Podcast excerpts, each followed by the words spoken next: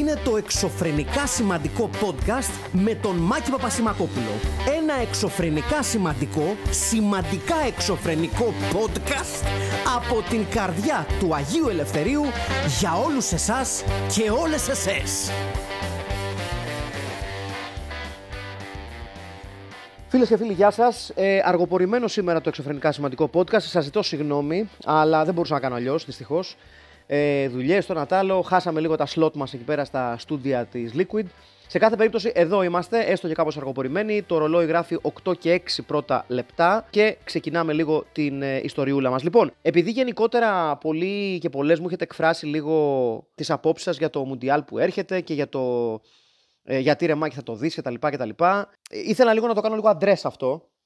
Διότι όντως βρίσκομαι σε μια περίεργη κατάσταση όπου πρέπει ταυτόχρονα να ασχοληθώ με το Μουντιάλ λόγω της δουλειάς μου, αλλά ταυτόχρονα νιώθω έτσι ένα ηθικό σκάλωμα απέναντι σε μια διοργάνωση ε, η οποία όσο περνάνε οι μέρες αντιλαμβανόμαστε και γίνεται φανερό ότι ουδεμία διάθεση έχει στην πραγματικότητα η διοργανώτρια αρχή και το κράτος του Κατάρ να μετριάσει τα κάπως απαράδεκτα πράγματα τα οποία έχει εκφράσει για αυτό το Μουντιάλ.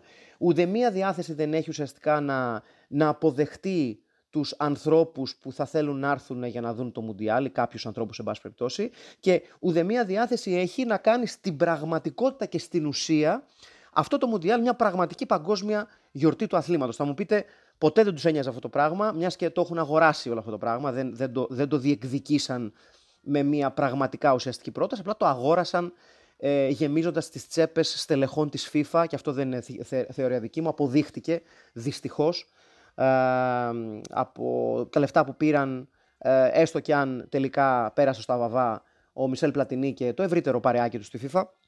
Λοιπόν, ε, θέλω να σου πω το εξής λοιπόν. Εμένα, ε, ε, εκεί που καταλήγω όσο έχει να κάνει με αυτό το Μουντιάλ, είναι το εξής ότι μπορούμε να δούμε τους αγώνες και ταυτόχρονα μπορούμε να συζητάμε για τα κακό σκήμενα αυτού του Μουντιάλ. Εγώ τουλάχιστον δεν μπορώ να σκεφτώ κάτι άλλο το οποίο μου βγάζει νόημα και κάτι άλλο το οποίο μπορεί να γεφυρώσει την απόσταση που χωρίζει, στη δική μου την περίπτωση για παράδειγμα, το κομμάτι της επαγγελματικής μου ανασχόλησης και το κομμάτι του, της ηθικής μου, ας πούμε, πηξίδας, να το θέσω έτσι. Και κάπως βαρύγδουπα pointlessly. Τέλος πάντων. Λοιπόν, το ζήτημα λοιπόν είναι ότι ε, βρισκόμαστε ελάχιστες, ε, μια χούφτα μέρες πριν από την έναρξη του Μουντιάλ και το τελευταίο σκάνδαλο, γιατί περί σκανδάλου πρόκειται, το οποίο πραγματικά μας έχει αφήσει λίγο έκπληκτους και έκπληκτες θεωρώ, είναι αυτή η περίφημη επιστολή του Τζιάννη Φαντίνο, του Προέδρου της FIFA, η οποία στάλθηκε την προηγούμενη Παρασκευή εμπιστευτικά στις ομοσπονδίες των 32 κρατών που θα πάρουν μέρος στο φετινό Μουντιάλ, στο χειμερινό Μουντιάλ και ο Τζιάννη Φαντίνο έστειλε μια επιστολή εμπιστευτικά. Φυσικά τίποτα δεν είναι εμπιστευτικός στις μέρες μας. Βγήκε σε ελάχιστες ώρες στο διαδίκτυο και στις οποίες, στην οποία τι λέει; Ε, προσπαθεί λοιπόν να εκφράσει την αντίθεσή του στο να επιμένουμε, εμείς οι ηλίθιοι και οι ηλίθιες, για τα τεράστια θέματα, ηθικά θέματα τα οποία υπάρχουν γύρω από το Μουντιάλ ε, του Κατάρ, δηλαδή τα ζητήματα ανθρωπίνων δικαιωμάτων, ε, τα ζητήματα με την, ε, το πώς διαχειρίστηκαν τους θανάτους και εργατών, τα, ε, τα εργατικά ατυχήματα, το ότι τους είχαν σε συνθήκες άθλιες, το ότι τους κρατάγαν τα χαρτιά και τους είχαν ουσιαστικά εργατικούς ομήρους, ας πούμε, το ότι περιμένουν λίγο πολύ ε, τους ομοφυλόφιλους στη γωνία και τους ομοφυλόφιλες στη γωνία, όλα αυτά τα πράγματα. Ο Τζιάννη Φαντίνο λοιπόν ούτε λίγο ούτε πολύ ζήτησε από τα 32 έθνη και τους εκπροσώπους τους, σύμφωνα με την ακριβή του φράση στο γράμμα που τους έστειλε, ότι να αφήσουμε το ποδόσφαιρο να παίξει τον κεντρικό ρόλο. Λέει ότι υπάρχουν πολλές προκλήσεις και πολλές δυσκολίες πολιτικής φύσης σε όλο τον κόσμο. Έτσι. Και ότι ε, στο, ε, στο Κατάρ οποιοδήποτε και οποιαδήποτε είναι ευπρόσδεκτη, ανεξάρτητα από την καταγωγή τους, την θρησκεία τους, το γένος τους, την εθνικότητά τους ή την σεξουαλική τους επιλογή. Έτσι. Ωραία πράγματα. Ωραία πράγματα, τα οποία δεν ισχύουν βέβαια. Ε, είναι, είναι, είναι αδιανόητο ότι στάλθηκε αυτή η επιστολή. Είναι αδιανόητο ότι ουσιαστικά ε, γίνεται μία απόπειρα ε, να σιωπήσουν οι άνθρωποι οι οποίοι μιλούν για ένα παντελώς διάτριτο ηθικά μουντιάλ. Και είναι αλήθεια αυτό. Για ανθρώπους που μιλούν για ένα μουντιάλ το οποίο ε, αφήνει πάρα πολλά αναπάντητα ε, ερωτήματα, τα οποία όφιλε να έχει απαντήσει. Και το φοβερό ποιο είναι; Ότι λίγες μέρες μετά την περίφημη επιστολή του Τζιάννη Φαντίνο, ο οποίος λέει στα κράτη που θα πάρουν μέρος στο Μουντιάλ ότι ρε παιδιά, ελάτε τώρα. Α αφήσουμε όλα αυτά τα πραγματάκια με τα εργατικά ατυχηματάκια και τις μαλακιούλες και ας συγκεντρωθούμε στην ουσία του ποδοσφαίρου. Ωραία. Έρχεται ο σπουδαίος πρεσβευτής του Κατάρ για το παγκόσμιο κύπελο, ο Χαλίτ Σαλμάν. Ωραία. Ένας άνθρωπος ο οποίος εκπροσωπεί την διοργάνωση του παγκόσμιου κυπέλου. Και είπε ότι όποιος πηγαίνει ε, στο Κατάρ για το τουρνουά θα πρέπει να συμπεριφέρεται σύμφωνα με τους κανόνες της χώρας. Πρέπει να αποδεχτούν τους κανόνες μας εδώ. Η ομοφιλοφιλία είναι χαράμ, που σημαίνει απαγορευμένη. Δεν είμαι αυστηρός, αυστηρός μουσουλμάνος, αλλά είναι χαράμ επειδή είναι βλάβη στο μυαλό, φίλες και φίλοι. Δηλαδή, λίγες ημέρες πριν ξεκινήσει το παγκόσμιο κύπελο και λίγες ημέρες αφού το Τζιάννη Φαντίνο παρακάλεσε τα έθνη που θα συμμετάσχουν στο Μουντιάλ να σταματήσουν να μιλάνε για όλα τα γύρω-γύρω και να αφοσιωθούν στο ποδόσφαιρο, μπας και σωθεί λίγο το διεθνές πρόσωπο του Κατάρ και της διοργάνωσης που η ίδια η FIFA χρηματίστηκε για να δώσει στο Κατάρ, έρχεται ο Χαλίτ Σαλμάν, που να είναι καλά ο άνθρωπος, ο οποίος λέει αυτό ακριβώς που ισχύει. Ότι όλες αυτές οι μπουρδες που ακούμε τόσο καιρό για το Μουντιάλ το οποίο θα είναι ευπρόσδεκτο, η, η, κάθε άνθρωπος ανεξάρτητα με τα πιστεύω του και αυτά, δεν ισχύει και ότι καλό θα είναι οι ομοφιλόφιλοι και οι ομοφιλόφιλε θα φυλάγονται στο Κατάρ. Το λέει, δεν μπορεί να το πει πιο ανοιχτά ο άνθρωπος, δηλαδή είναι ο, ο επίσημος εκπρόσωπος του παγκοσμίου κυπέλου του Κατάρ. Δηλαδή δεν μπορεί να έρθει από, από πιο επίσημα χείλη, έτσι. Δεν μπορεί να έρθει από πιο επίσημα χείλη. Που σημαίνει ότι τι, ότι το Μουντιάλ, το οποίο, και να μην ξεχάσουμε ότι ε, πριν από λίγο καιρό, ο κύριος Ιφαντίνο έχει δηλώσει ότι το ποδόσφαιρο μπορεί να αλλάξει τον κόσμο. Έτσι, να τα λέμε αυτά. Έχει δηλώσει στον Ταβός ότι το ποδόσφαιρο μπορεί να αλλάξει τον κόσμο. Μπορεί να αποτελέσει εργαλείο που θα οδηγήσει σε σημαντικές αλλαγές προς το καλύτερο. Αυτό που δεν έβαλε ως αστερίσκο είναι ότι μπορεί να οδηγήσει στο καλύτερο εκτός κι αν μας έχουν δώσει λεφτάκια κάποιοι άνθρωποι που έχουν κάποια άλλα πιστεύω και αγοράσουν το Μουντιάλ. Οπότε θα τους πούμε βεβαίως και να λυγίσουμε κάπως τους κανόνες μας γιατί οι τσέπες μας είναι βαριές σε αυτό του δίνω όλο το respect του Τζιάννη του Ιφαντίνο, γιατί σου λέει ότι παιδιά, εγώ επληρώθηκα και η δική μου, οπότε γιατί ας πούμε να μην κάνω μια φιλότιμη προσπάθεια να οδηγήσω το Μουντιάλ σε μια έτσι καλύτερη κατάσταση. Είναι, είναι, είναι, είναι παιδιά πραγματικά καταπληκτικό και, και ξε, ξεπερνάει τα, τα, τα όποια όρια ας πούμε, της, της, της, της λογικής και της υπομονής που μπορεί να έχει κάποιος και κάποια απέναντι σε αυτή τη διοργάνωση. Βλέπουμε ότι γίνονται προσπάθειες ε, να, να, να υπάρξουν κάποιες ε, σχετικές διαμαρτυρίες οι οποίες φυσικά δεν ε, θα έχουν νομίζω το, τον ιδιαίτερο αποτέλεσμα. Το Μουντιάλ θα γίνει κανονικά προφανώς. Ε, εγώ ξαναλέω και, το, και επιμένω σε αυτό ότι μπορούμε κάλλιστα να παρακολουθήσουμε τους αγώνες αλλά οφείλουμε από οποιοδήποτε πόστο να σχολιάζουμε σχετικά για τα τοπήματα τα οποία έχει υποπέσει η διοργάνωση του Μουντιάλ στο Κατάρ. Όπως για παράδειγμα, εξακολουθεί να είναι μελανό σημείο το ότι η Newcastle ε, έχει αγοραστεί από ένα φαντ μιας χώρας που τα ανθρώπινα δικαιώματα δεν είναι πολύ ψηλά στη λίστα των προτεραιοτήτων τους.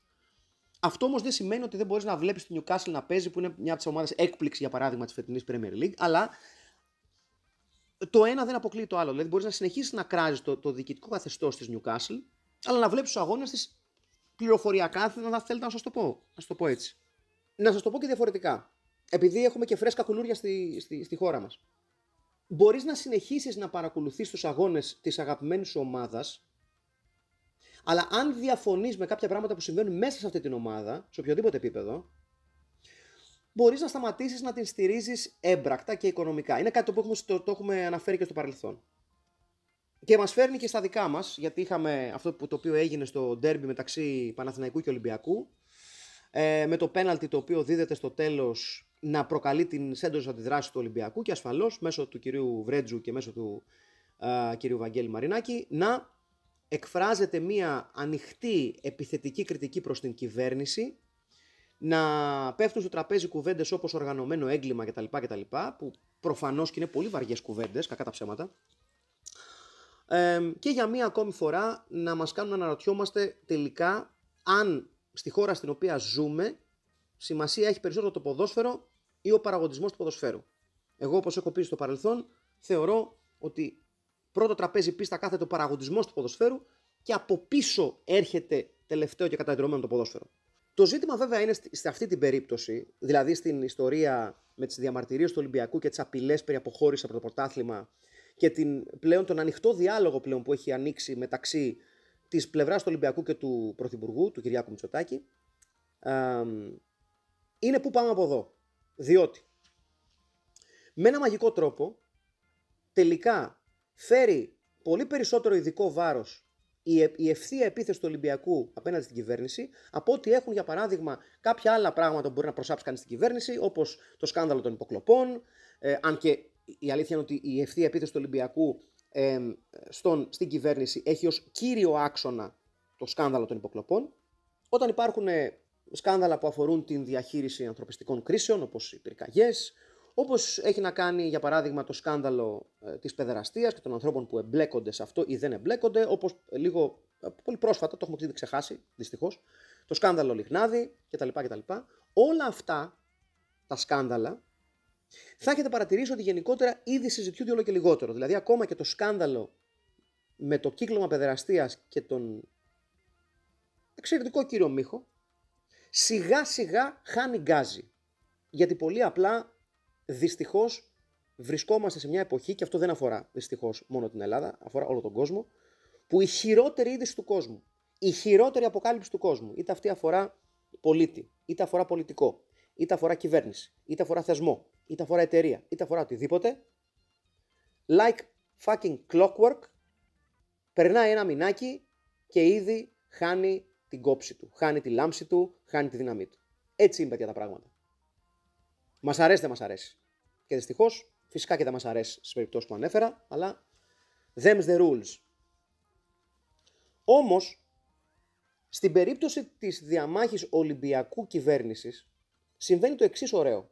Ότι φαντάζει πολύ πιο επικίνδυνη για την επιβίωση της κυβέρνησης Μητσοτάκη η επίθεση του Ολυμπιακού γιατί πολύ απλά η σύνδεση ενός μεγάλου μέρους του οπαδικού κόσμου της χώρας ή του φίλαθλου, ό,τι θέλετε, ανάλογα με το πώς ψηφίζει ο καθένας και με, με ποιες διαδικασίες, εγκεφαλικές διαδικασίες εννοώ, το πώς συνδέεται λοιπόν η επίθεση του Ολυμπιακού με τον οπαδικό κόσμο, ε, μπορεί να απειλήσει σε επίπεδο ψηφοφόρων την κυβέρνηση.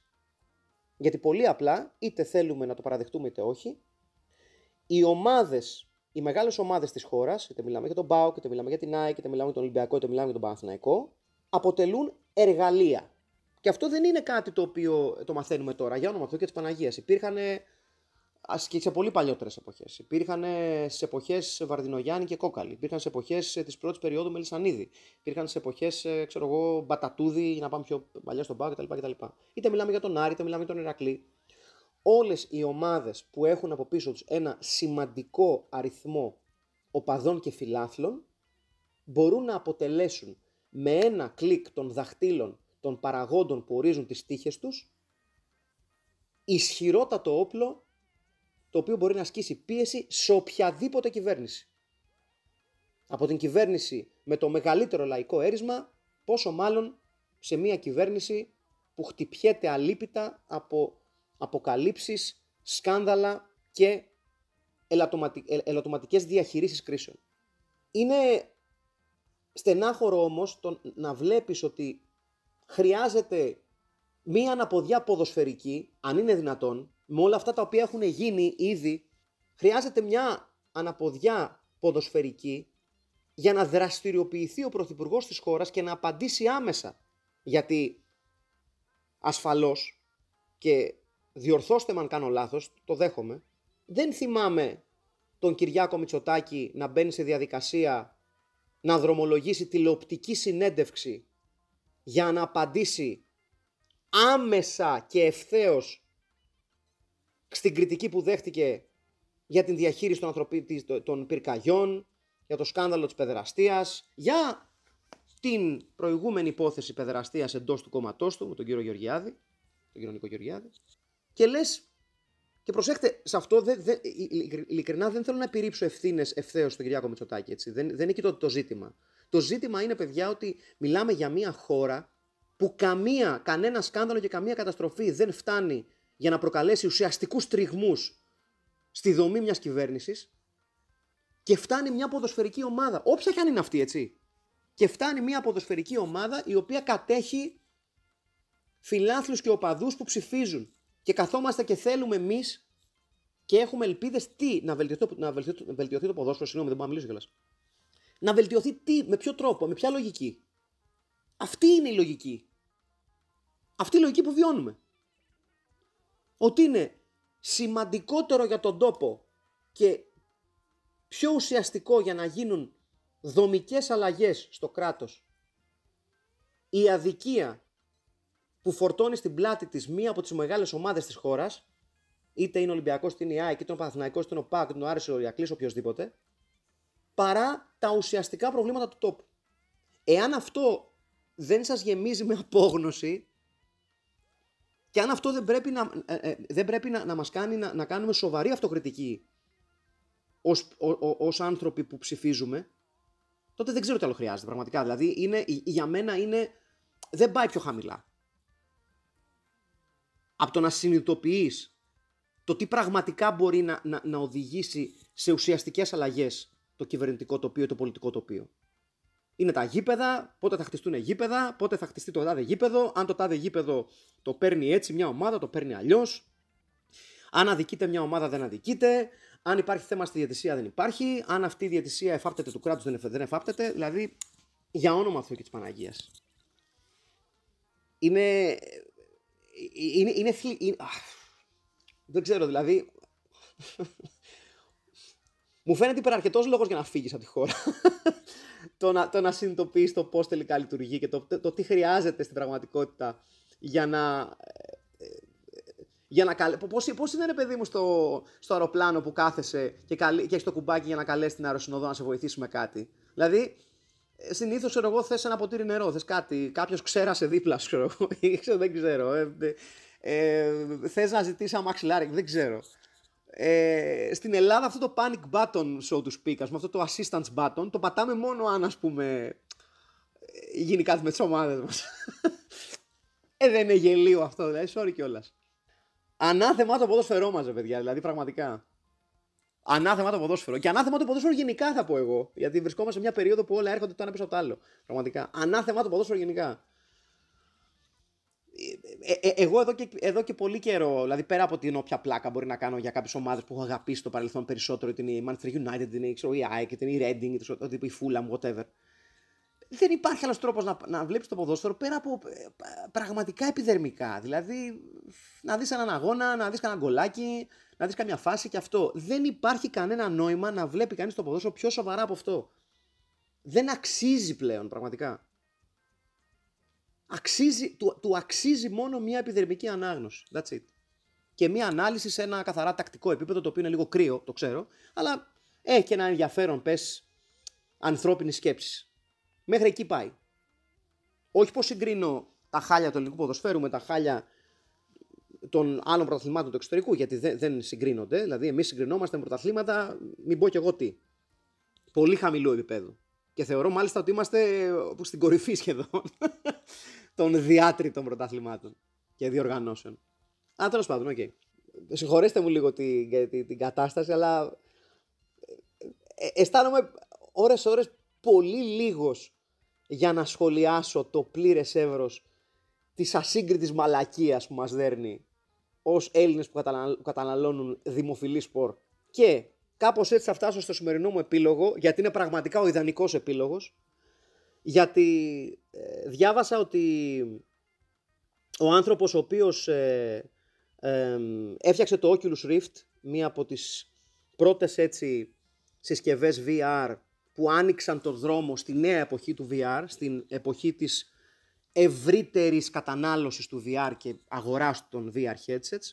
ο Palmer Lucky, έφτιαξε ένα VR headset το οποίο μας προσφέρει την ανίποτη χαρά του πραγματικού permadeath. Σε περίπτωση που κάποιος δεν ξέρει ή κάποια δεν ξέρει τι είναι το permadeath, το permadeath είναι μια τάση, μια επιλογή που υπάρχει σε κάποια video games όταν φτιάχνεις ένα χαρακτήρα, όποιος και αν είναι αυτός, όποια και αν είναι αυτή, στο, σε όποιο video game, ότι μπορεί να επιλέξεις για να βάλεις και μια παραπάνω δυσκολία στο παιχνίδι σου, ε, ο χαρακτήρας αυτός να μπορεί να πεθάνει και να μην μπορεί ας πούμε, να το ξαναφορτώσεις, να μην μπορείς για παράδειγμα ε, να τον αναστήσεις, να, μην, ε, να την αναστήσεις, να μην μπορείς για παράδειγμα να χάσεις και να ξαναπέξει αυτή την πίστα.